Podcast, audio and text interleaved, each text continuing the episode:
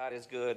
If you have your Bibles, you can uh, put your fingers on um, John chapter 4, verse 34. And I'm not going to go there right now, but John chapter 4, if you want to get ready with that, put your finger there. All right. See, God gives us these two mandates, and they're very simple love God, love people. Um, if you've been in the church for more than a, a week, we week or two or a month, you understand, you probably heard that behind the pulpit. Love God, love people. And we don't just love God because he's like some type of egotistical guy up in the sky that just has to have our worship. And it's what I shared earlier. It's like the great exchange. When we worship God, it actually makes us look more like him and reflect him wherever we go. And we had this other mandate love people we have to understand that loving people that means that every person that we see is significant and has value. And it's just these two simple commands found in mark chapter 12 and matthew 22 and see when we worship god we always become a little bit more like him. It's just his it's just second nature. It's part of what happens. It's called the, the great exchange before our worship and looking like god. And one thing I, I believe is it's difficult to love people if we don't first do the first love God. And I can find this in Scripture when we look at Peter, and we know this story. Peter was one of a really good preacher. We can call him Pastor Peter if you want, but uh, many of us know this story where he denied Jesus three times, right? And many people came up to him right before Jesus was judged and cursed and crucified and rose again. They say, you know, do you know this God? You, were you one of his disciples? And Peter said, no, no, three times. But sometimes we miss God's heart on people that fall. We miss God's heart on people that maybe backslide or one of your favorite preachers on teacher uh, pastors on Pioneer Network or, or one of the greatest shows you'll watch on YouTube or you stream this pastor and this preacher and they fell and they missed it. And doesn't it seem like sometimes automatically, like, look what they did. I can't believe that they have a million people in their church and look what they did. They fell. But, but if you look up the heart of Jesus is actually quite the opposite. And we can find this in Peter.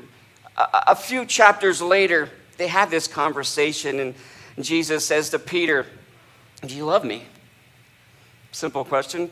And Peter says, Yeah, I love you. I love you. And Jesus asks again, Peter, do you, do you really love me? He says, Yes, God, you know all things. I love you. What's the third thing Jesus says? Feed my sheep. In other words, the first thing happened. He established his love back with the Father, with Jesus. And what does Jesus say? Then keep on preaching. Doesn't say stop, doesn't say quit, doesn't say you missed it, uh, leave it up for the next person.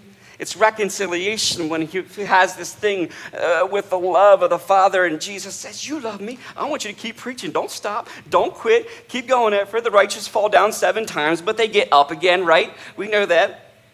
And it's the same thing in, in Isaiah. That's why Jesus keeps saying, Come back to the first love. In Isaiah chapter 6, I believe I shared it um, several months ago, but I just love the passage of scripture when Isaiah has this encounter with God. He's worshiping God. He's at the throne room. He's like, I beheld God. And all of a sudden, the Father and the Son have this conversation they're, they're wanting to send people into the harvest to win souls. And they have this, and Isaiah overhears it. And what does he do? After he has this encounter, he says, Here I am, Lord, send me. Now, we can be an effective witness. We can, oh, he put it up, the harvest. We can win the harvest. We can win souls with not really having a love relationship. I'm not telling you to stop evangelizing, but it's always going to be out of obligation to reach the lost instead of being compelled by love. It's always going to be a religious duty to, I got to go across the street and share Jesus with person. I really don't feel like it. I'm an introvert. This isn't me. I don't really want to do it. But until you have that love relationship with a father, it will never be compelled by love. And it'll always feel like you're hitting a wall and you'll be wondering why people aren't receptive.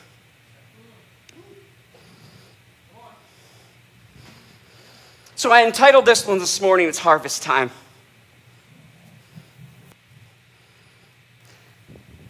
There's a scripture in Mark chapter, in um, John chapter 4, verse 34. And if you have that a while, but Proverbs 16:4 says, God has made everything and everyone for his purpose.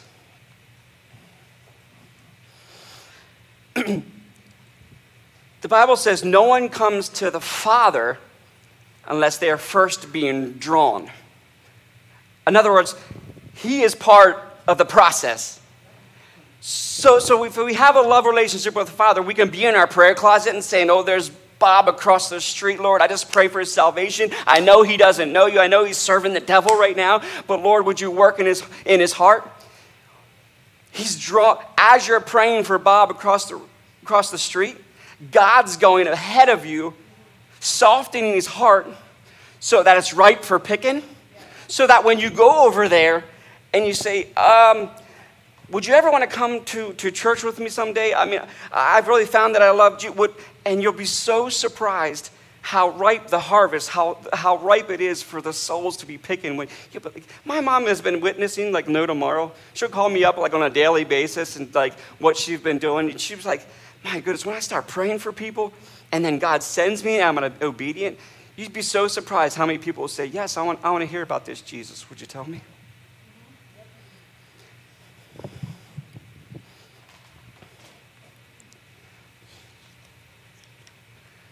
Verse 34 My food, said Jesus, is to do the will of him who sent me and to finish his work.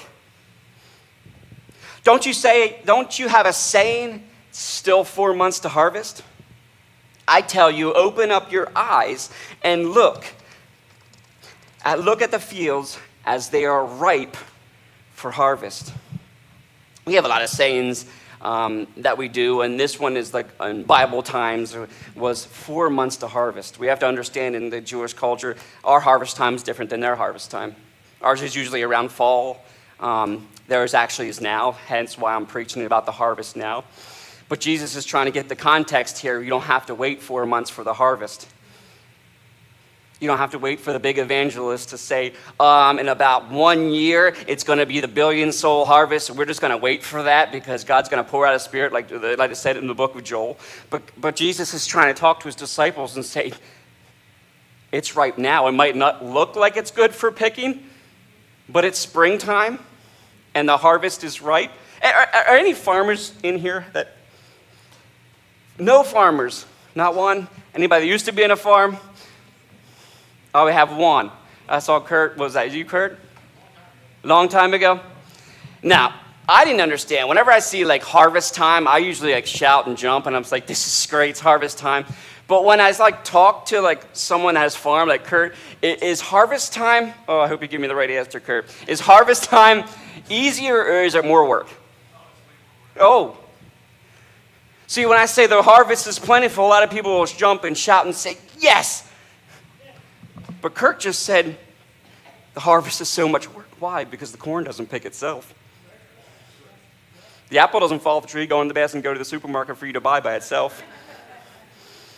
I always get a kick off, like after Easter service, and people come up to Pastor James. It's like, whew, that was good, wasn't it? Great Easter service, seven salvations. Jay, meanwhile, Pastor James is sweaty, dizzy, worked up, tr- caught here about 3 o'clock in the morning. No one realized that he was plowing the fields for the harvest that was to come. And him thinking, well, yeah, we got a harvest, but this was work. Am I right? Come on. Multiple times he's in, this, in here, three, four, and five, just churning and say, oh, every single Sunday could be a possibility for the harvest. And for someone that doesn't know Jesus to come into this place. Four months until harvest doesn't mean wait four months, it means it's ripe now.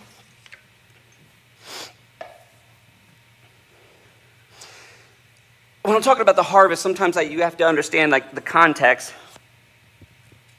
You, uh, let's say some, you know, you see someone else's circumstance and you're like, man, they've been going around the same mountain so many times. They've been holding this grudge and this um, unforgiveness for so long, and they have this trauma that they experience when they're. And sometimes we can get to this mindset where we don't understand their context and we don't know how we would react if we would be in their circumstance if we would experience the trauma, would we be where we are right now? But if you understand the context of what people's lives are, sometimes we'll have a better understanding and a long suffering to redeem people instead of persecute people. And that's what I love about when Jesus said, Peter, you backslid. You didn't come to church for six months. You started dabbling in things you didn't do. But I would first just need to know do you love me? And now I want you to just keep on preaching. You guys okay so far?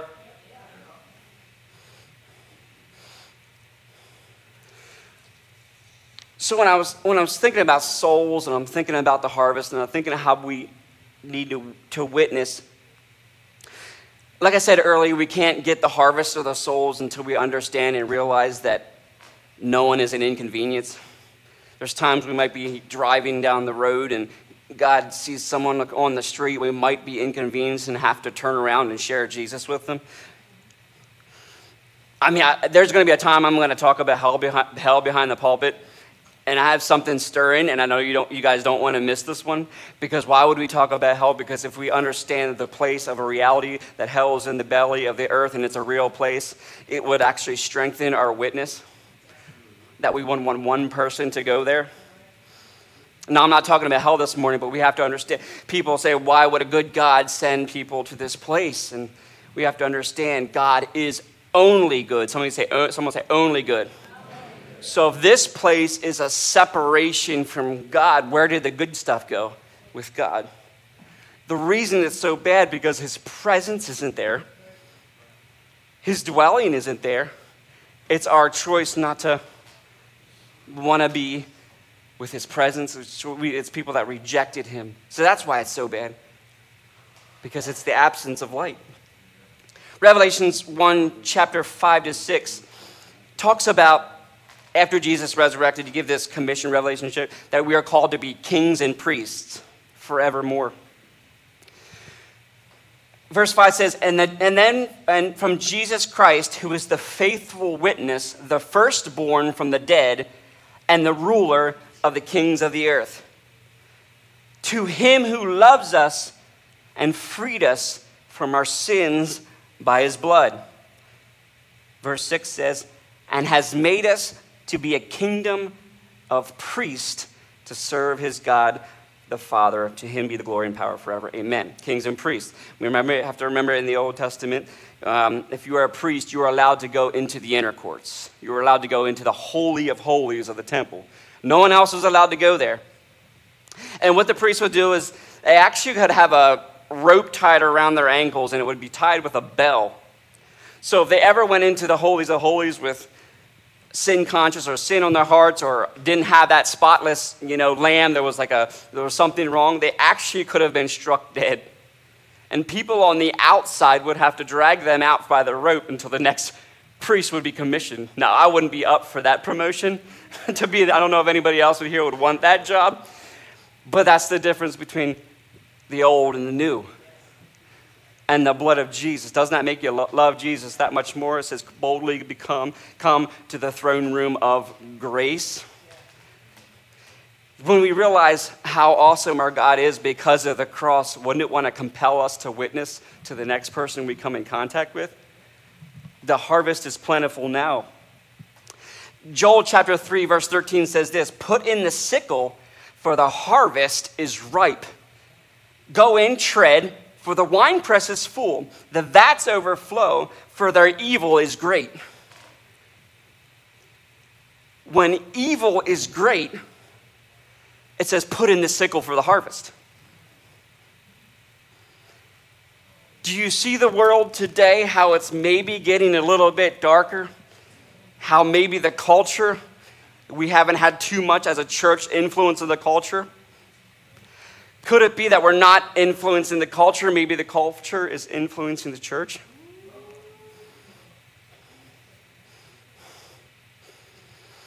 So the, so the Bible teaches us it's ripe when it gets darker.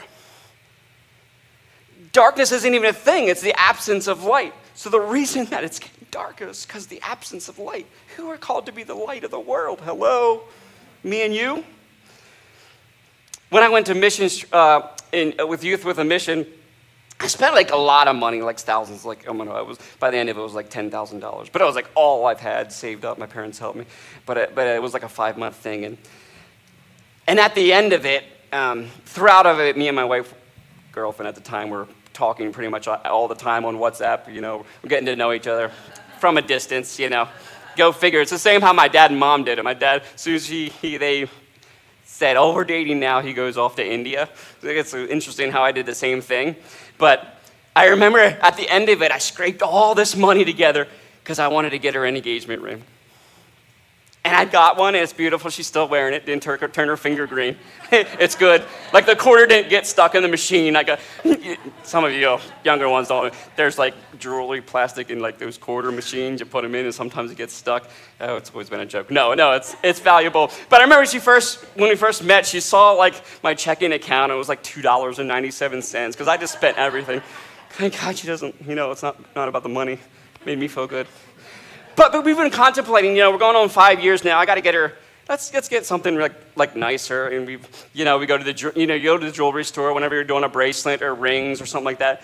The word, what does the worker do? They bring out the black velvet, you know, and they put it on the case. Why? So the diamond shines brighter. So, in the dark places, even in the time frame that we're living in now, don't be shocked, don't be surprised, don't be disappointed it's harvest time.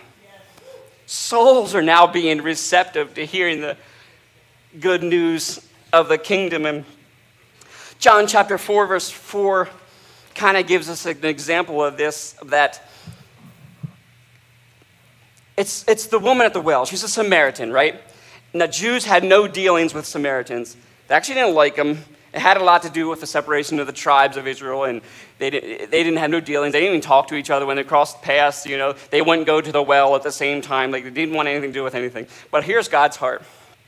As that was getting darker and their, their conflict was increasing, Jesus was commissioned. He was in Judea and he was supposed to go to Galilee, which is pretty much northeast. And what, you, what he was supposed to do was hop on, what would they do from Judea? Hop on the Jordan River and take the boat up north to where Galilee, where, where um, Galilee is, where he was supposed to go. But the scripture tells us in John chapter 4, verse 4, that says Jesus had to go through Samaria. Jesus had to go through Samaria.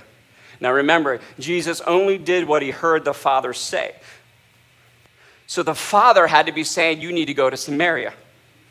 His disciples were like, no, we're not going through Samaria. We got to go to That's the next thing on our mission to go to Galilee. And Jesus said no.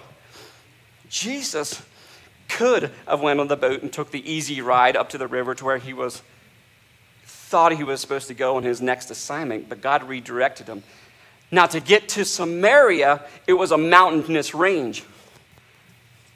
And he just went for one miles and miles away. But he could have been the inconvenience one. He could have been like, oh, this is just my salvation, just me, myself, and I. I'm going to slip into heaven. I can go worry about my next door neighbor.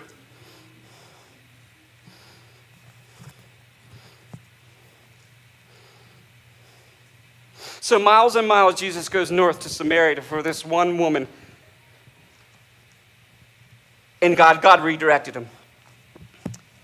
Verse 31 says this It says, Meanwhile, this is as he was having a conversation with the Samaritan woman. By the way, when you stop for one, you'll never know what happens. When she had one encounter with Jesus, she went into an entire city and preached the good news. the Father knows this. Sometimes we don't know what we're getting into or what we're doing, but the Father knows. Sometimes we have hardships in life. Like, what in the world is absolutely going on? I'm not going to go share the gospel. These guys have been cursing Jesus for like 10 years. No thanks. I'm going to go where, where it's easy. I'm going to go in the church and do the salvation call as a pastor because that's the easy one because I don't have to talk to nobody. Verse 31, and the disciples are out like, Jesus, you haven't eaten forever. Like, you need to eat. Verse 31, meanwhile, his disciples urged him, Rabbi, eat something. Like interrupts his conversation with this woman, but Jesus replies, I got food that you don't know about. I got nourishment for my soul that you don't know about. See, see, the disciples were like next meal minded. Jesus was harvest minded all the time. Harvest minded. The one who wins souls is wise, Proverbs says. He got satisfied by winning the lost. Is anybody like not satisfied with their walk with Jesus? Statistics actually say that 80% of believers will never share the gospel with anyone. That's, that's a big number. It's an alarming number. The disciples were always asking, like, when's the next activity? What's the thing we can do next? What's the current Netflix show we got to get hooked on? Who should I get in a, I got to get married. Who should I be in a relationship with, with next? Or what's the next crisis I have to solve? But Jesus was always like, what's the next assignment to win those that don't know me? Do you have an assignment? Has there been someone the Holy Spirit has been putting on your heart to share with? Trust me, pray, in your inner closet, pray for those people because God's going to go ahead of you and ripe it for picking. This is why maybe some fellow church members not, might not get you here, might not understand why you don't want to put your kid in every single sports event that's out there. They might not understand why you don't want to go to the movies with them all the time, or you don't want to. Yeah, yeah. They might understand when you get this kind of down in the, on the deep end what you're actually here to do, what your actually assignment and your purpose is, your adventure. People might not get you. That's why Jesus always sent people out two by two. Paul always needed that Barnabas. Paul needed Silas, James, and John. The ark, two by two. What happens? When you're in that, when you have somebody alongside you that's fellow Christ like or fellow minded, they can actually lift you up and catapult you. When one's down, the other one might be up. When the one's witnessing, you be like, eh, you might start the conversation, but I'm good at fitness. And You got to find that Barnabas in your life. You also got to find that Timothy, right? Someone that you can sow into, someone that might not be spiritually where you're at right now. You got to find that Timothy. Who's that Timothy in your life right now that you can sow into? And who's the Paul? Who's the Paul you can draw from? The one with the wisdom and the, uh, the one that has the understanding, the one you can trust with the, kind of the inner things, the deep secrets of your life to, that you can share, hey, how did you get through this? Or how do you actually be an effective witness? Those three is what you have to have in your life. And Check out Matthew chapter 9. I like this. Matthew chapter 9.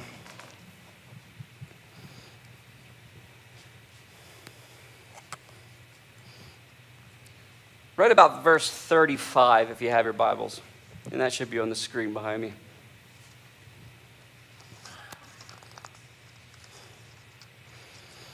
And Jesus went throughout all the cities and villages, teaching in their synagogues and proclaiming the gospel of the kingdom and healing every disease and every affliction. That actually kind of gets you the understanding of um, God's will is to heal every disease and every affliction. Verse 36 When he saw the crowds, he had compassion. Remember that word? Compassion for them. Not ob- obligation, it was compassion. My God, my Lord God Almighty, what, what would be if he had compassion for the lost like Jesus did? My goodness. He's moved with compassion for them because they were harassed and helpless like sheep without a shepherd. Verse 37. Then he said to his disciples, The harvest is plentiful, but the laborers are few. Therefore, pray earnestly to the Lord of the harvest to send out laborers into the harvest. One more time, verse 38. Pray earnestly to the Lord of the harvest to send out laborers. It's very interesting. Why didn't he pray? Why did he not commission us to pray for the harvest? He actually commissioned us to pray for the laborers. Because he knows the 80% statistic. He's well aware that we'll be more comfortable in this country. I was always asked God, you know, why do I have the privilege of being in the United States? And, and you know, I felt what the Holy Spirit put on my heart. It's, he said, that's not necessarily a privilege. It's the ones that don't have everything or the ones that are crying out to Him. So in the United States, you know, we got to pray for the laborers. We got to pray for the, that 80% to, to decrease, right? So it doesn't necessarily pray for the harvest. The harvest is already plentiful. People are already there. There's already people that need Jesus. It's those that are in the church that know Jesus to be the laborers. And I love that there.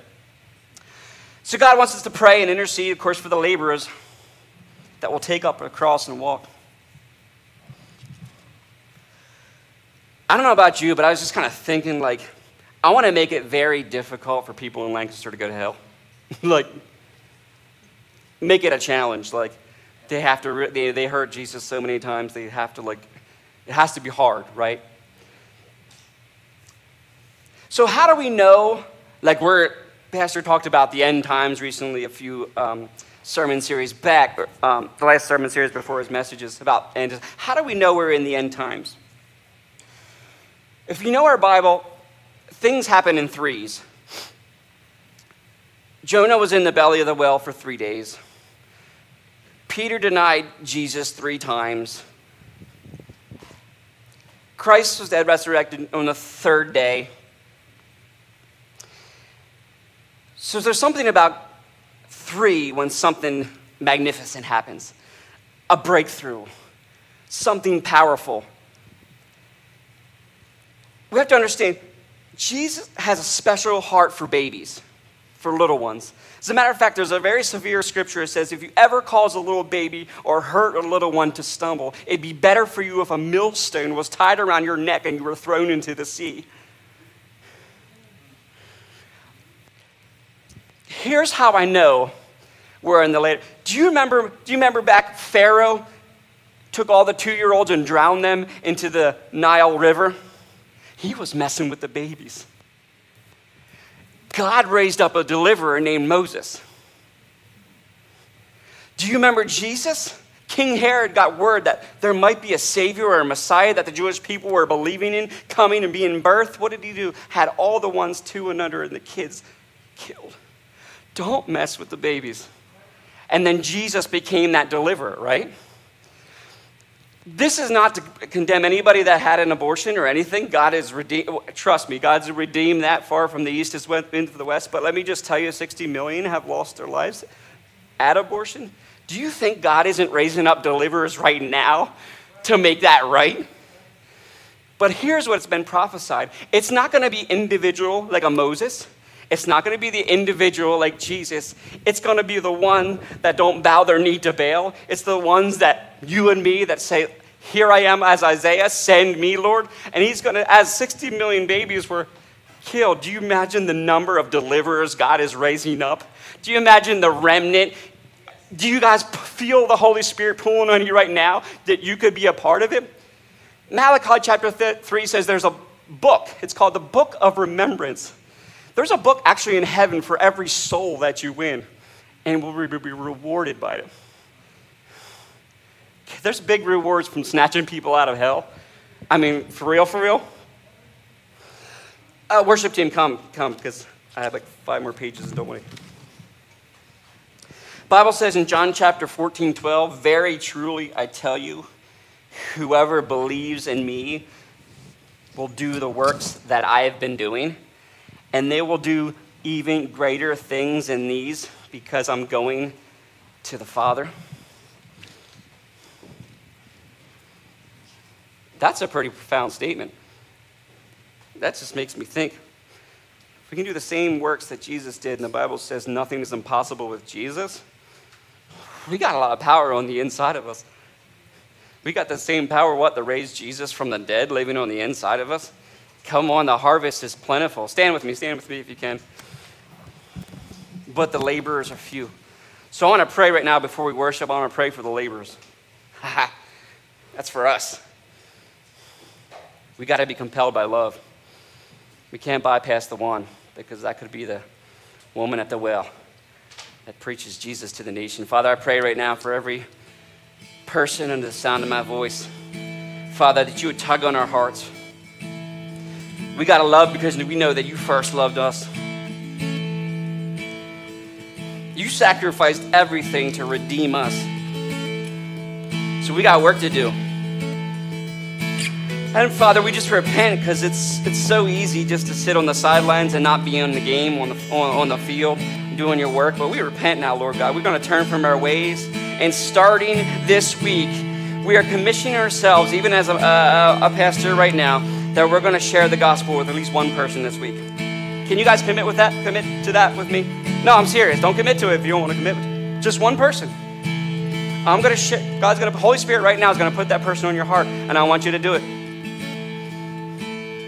So we say yes to that. One person this week, we're just going to share Jesus regardless of the outcome. Because the corn ain't going to pick itself. Vegetables ain't going to come out of the fields itself. We got to we got to get the manure off. Clean them up, get them into the kingdom of God. Come on, somebody. Come just as they are. In Jesus' name, we commit to that to you right now, Lord. We're going to do it. It's time. The harvest is plentiful. Father, in Jesus' name, we love you. Thank you for the word this morning. You're going to compel us to go. Set us ablaze, set us afire. Move mightily, Lord. You said, Father, lay up your treasures in heaven where moth and rust destroy, and thieves can't break it up and steal. We're set up some things in heaven, Lord God. Holy Spirit, come. Holy Spirit, stay. Holy Spirit, move. So we say this morning, I choose to be that deliverer. In Jesus' name, amen.